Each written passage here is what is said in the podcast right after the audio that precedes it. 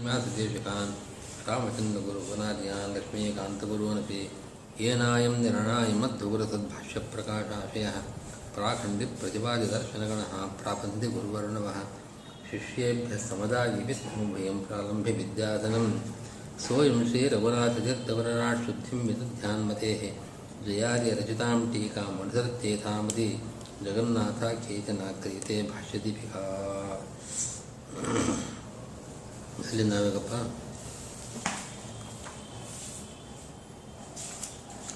ಗುರುವರ್ ನಾಮಗರಣ್ಯ ಅದನ್ನ ಪಂಕ್ತಿ ಹೇಳಿ ತತ್ವಪ್ರದೀಪಕೃತ ಅಭಿಶಬ್ದ ಅಂತ ಹೇಳಿ ಅನೇನೇವ ಶ್ಲೋಕೆಯನ್ನ ಶ್ರೋತು ಪ್ರವಕ್ತು ಎಲ್ಲ ಹೇಳಿ. ಅಂತ ತನಕ ಆಗಿದೆ. ಹೌದು.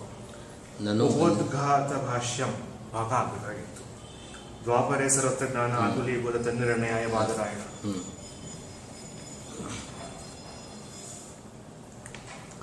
ಹ್ಞೂ ನಾನು ಬ್ರಹ್ಮಸೂತ್ರಾಣಾಂ ಪ್ರಾಮಾಣ್ಯೇ ಸತ್ಯೇವ ಪ್ರೇಕ್ಷಾವದುಪಾದೇಯತ್ವಂ ಪ್ರಾಯಃ ಅಸ್ಯ ಪ್ರಾಮಾಣ್ಯಪ್ರಯೋಜ್ಯತ್ವಾತ್ ಸತ್ಯೇವ ತಸ್ಮಿನ್ ಪ್ರಾತೀತಿಕಾರ್ಥನಿರಾಸೇನ ಯಥಾವದ್ವ್ಯಾಖ್ಯೇಯತ್ವಂ ಸಂಭವತಿ ಪ್ರಾಮಾಣ್ಯಮೇವ ಕಥಂ ಇತ್ಯಾಶಂಕ್ಯ ಆಪ್ತಿಮೂಲತ್ವಾದಿನೈವ ಇತಿ ಪರಿಹಾರಂ ಅಭಿಪ್ರೇತ್ಯ ವಕ್ತೃಶ್ರೋತೃಪ್ರಸಂಗದೋಷಾಭಾವರೂಪ ಆಪ್ತಿ ಮೂಲತ್ವೋಪಪಾದನಾಯ ಸೂತ್ರಾಗತಿಕ್ರಮಮಾಹ ದ್ವಾಪರೇ ಇತ್ಯಾದಿನ. ದ್ವಾಪರೇ ಸರ್ವತ್ರ ಜ್ಞಾನ ಆಕುಲೇ ಭೂತೆ ತನ್ನಿರ್ಣಯಾಯ ಬ್ರಹ್ಮರುದ್ರೇಂದ್ರಾದಿಭಿಃ ಅರ್ಥಿತೋ ಭಗವಾನ್ ನಾರಾಯಣ ವ್ಯಾಸತ್ವೇನ ಅವತಾರ ಅಂತ ಭಾಷ್ಯ ಇದೆ. ಆ ಭಾಷ್ಯಕ್ಕೆ ಅವತಾರಕ್ಕೆ ಏನು ಕೊಡ್ತಾ ಇದ್ದಾರೆ? ಬ್ರಹ್ಮಸೂತ್ರಗಳು ಪ್ರಮಾಣವಾಗಿವೆ, ಅದು ಪ್ರಮಾಣವಾದದ್ದು ಅಂತ ಆದ ಪಕ್ಷದಲ್ಲಿ ಮಾತ್ರ ಆ ಬ್ರಹ್ಮಸೂತ್ರಗಳು ಪ್ರೇಕ್ಷಾವದುಪಾದೇಯವಾಗ್ತದೆ ಪ್ರೇಕ್ಷಾ ಅಂತಂದರೆ ಪ್ರಜ್ಞಾ, ಪ್ರಾಜ್ಞರು, ಪ್ರೇಕ್ಷಾವಂತರು, ಪ್ರೇಕ್ಷಾವ ಅಂತಂದರೆ ಪ್ರಾಜ್ಞರು ಅಂತ ಅರ್ಥ. ಅವರಿಂದ ಒಂದು ಗ್ರಂಥ ಉಪಾದೇಯವಾಗಬೇಕಾದರೆ ಅವರನ್ನು ಸ್ವೀಕಾರ ಮಾಡಬೇಕಾದರೆ ಆ ಗ್ರಂಥ ಪ್ರಮಾಣವಾಗಿರಬೇಕು. ಬ್ರಹ್ಮಸೂತ್ರಗಳು ಪ್ರಾಜ್ಞರಿಂದ ಸ್ವೀಕಾರ್ಯವಾಗಬೇಕಾದರೆ ಬ್ರಹ್ಮಸೂತ್ರಗಳಿಗೆ ಪ್ರಾಮಾಣ್ಯವಿರಬೇಕು ಯಾಕೆ ಅಂತಂದರೆ ಪ್ರಾಯ ಅಸ್ಯ ಪ್ರಾಮಾಣ್ಯ ಪ್ರಯೋಜ್ಯತ್ವ. ಅಸ್ಯ ಅಂದರೆ ಈ ಪ್ರೇಕ್ಷಾದುಪಾದೀಯತ್ವ ಪ್ರಾಜ್ಞರು ಸ್ವೀಕಾರ ಮಾಡುವಿಕೆ ಎಂಬ ಈ ಪ್ರೇಕ್ಷಾದುಪಾದೀಯತ್ವವು ಪ್ರಾಮಾಣ್ಯವಿದ್ದರೆ ಇರ್ತದೆ. ಪ್ರಾಯಶಃ ಎಲ್ಲ ಕಡೆಗಳು ಬಾಹುಲ್ಯೇನ ಹೀಗೆ ಕಾಣಿಸ್ತಾ ಇದೆ ಲೋಕದಲ್ಲಿ. ಯಾವುದು ಪ್ರಮಾಣವಾಗಿದೆಯೋ ಆ ಗ್ರಂಥವೇ ಪ್ರಾಜ್ಞರಿಂದ ಸ್ವೀಕೃತವಾದದ್ದನ್ನು ನಾವು ನೋಡ್ತಾ ಇದ್ದೇವೆ. ಆದ್ದರಿಂದ ಪ್ರಾಮಾಣ್ಯ ಬೇಕು. ಆ ಗ್ರಂಥ ಪ್ರೇಕ್ಷಾವಂತರಿಂದ, ಪ್ರಾಜ್ಞರಿಂದ ಸ್ವೀಕಾರ್ಯವಾಗಬೇಕಾದರೆ ಬ್ರಹ್ಮಸೂತ್ರಗಳೆಂಬ ಈ ಗ್ರಂಥ ಪ್ರಮಾಣವಾಗಿರಬೇಕು. ಸತ್ಯೇವ ತಸ್ಮಿನ್ ಅಂದರೆ ಪ್ರಾಮಾಣ್ಯವಿದ್ದರೆ ಮಾತ್ರ. ಆಗ ಪ್ರಮಾಣವಾದ ಒಂದು ಗ್ರಂಥಕ್ಕೆ ಮೇಲೆ ತೋರುವ ಅರ್ಥವನ್ನು ಅದನ್ನು ನಿರಾಕರಣೆ ಮಾಡಿ ಪ್ರಾತೀತಿಕಾರ್ಥ. ವಿಚಾರ ಮಾಡದೆ, ತೋರತಕ್ಕಂಥ ವಿಚಾರ ಮಾಡದೇ ಇದ್ದ ಸಂದರ್ಭದಲ್ಲಿ ತಿಳಿಯತಕ್ಕಂಥ ಅರ್ಥವನ್ನು ನಿರಾಕರಣೆ ಮಾಡಿ ಯಥಾವದ್ ವ್ಯಾಖ್ಯೇಯತ್ವ ಸಂಭವತಿ. ಅದು ನಿಜವಾಗಲೂ ಯಾವ ವಿಷಯವನ್ನು ಹೇಳ್ತಾ ಇದೆಯೋ ಆ ವಿಷಯವನ್ನು ತಿಳಿಸುವಂತೆ ವ್ಯಾಖ್ಯಾನ ಮಾಡಬೇಕಾದ ಸಂದರ್ಭ ಆವಾಗ ಪ್ರಾಪ್ತವಾಗ್ತಾ ಇದೆ.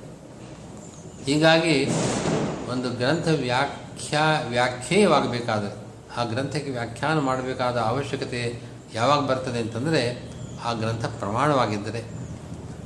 ಈ ಬ್ರಹ್ಮಸೂತ್ರಗಳು ವ್ಯಾಖ್ಯೇಯವಾಗಬೇಕಾದರೆ ವ್ಯಾಖ್ಯಾನಾರ್ಹವಾಗಬೇಕಾದರೆ ಬ್ರಹ್ಮಸೂತ್ರಗಳಿಗೆ ಪ್ರಾಮಾಣ್ಯ ಬೇಕು.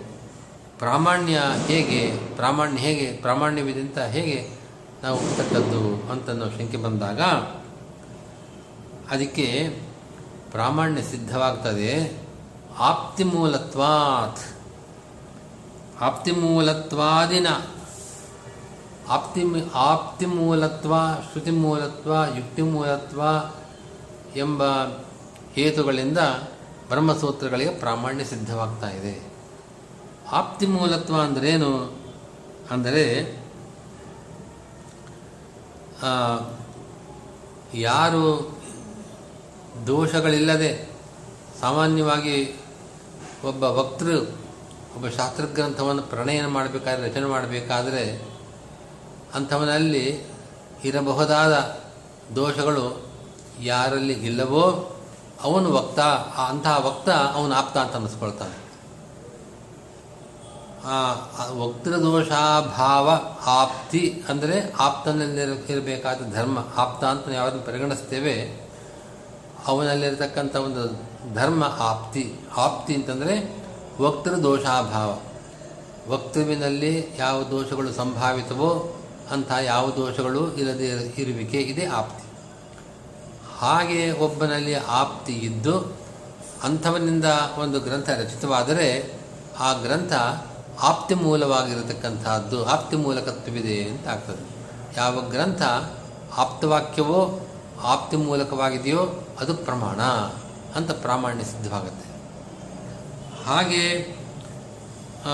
ಶ್ರೋತೃಗಳಲ್ಲಿ ದೋಷವೂ ಇರಬಾರದು. ಯಾರನ್ನು ಉದ್ದೇಶಿಸಿ ನಾವು ಒಬ್ಬ ಗ್ರಂಥವನ್ನು ರಚನೆ ಮಾಡ್ತಾನೋ, ಅವನು ಶ್ರೋತೃ.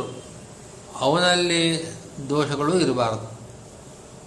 ಮತ್ತು ಪ್ರಸಂಗ, ಯಾವ ಪ್ರಸಂಗದಲ್ಲಿ ಒಂದು ಗ್ರಂಥದ ರಚನೆಯಾಗತ್ತೋ, ಆ, ಅದು, ಅದರಲ್ಲಿರಬಹುದಾದ ದೋಷಗಳು ಇರ ಇರಬ ಇರತಕ್ಕದ್ದಲ್ಲ.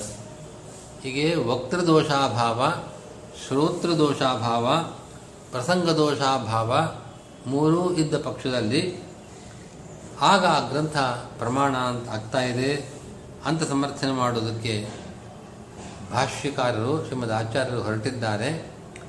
ಅವರು ಈ ಸೂತ್ರಗಳು ನಮಗೆ ಹೇಗೆ ಬಂದಿವೆ, ಸೂತ್ರಗಳ ರಚನೆಯಾದ ಹಿನ್ನೆಲೆ ಏನು ಅಂತ ಸೂತ್ರಾಗತಿ ಕ್ರಮ ಸೂತ್ರವು ನಮಗೆ ಬಂದಿರತಕ್ಕಂತಹ ಆ ಹಿನ್ನೆಲೆಯನ್ನು ಹೇಳುವ ಮೂಲಕ ಈ ಬ್ರಹ್ಮಸೂತ್ರಗಳು ಪ್ರಮಾಣವಾಗಿವೆ.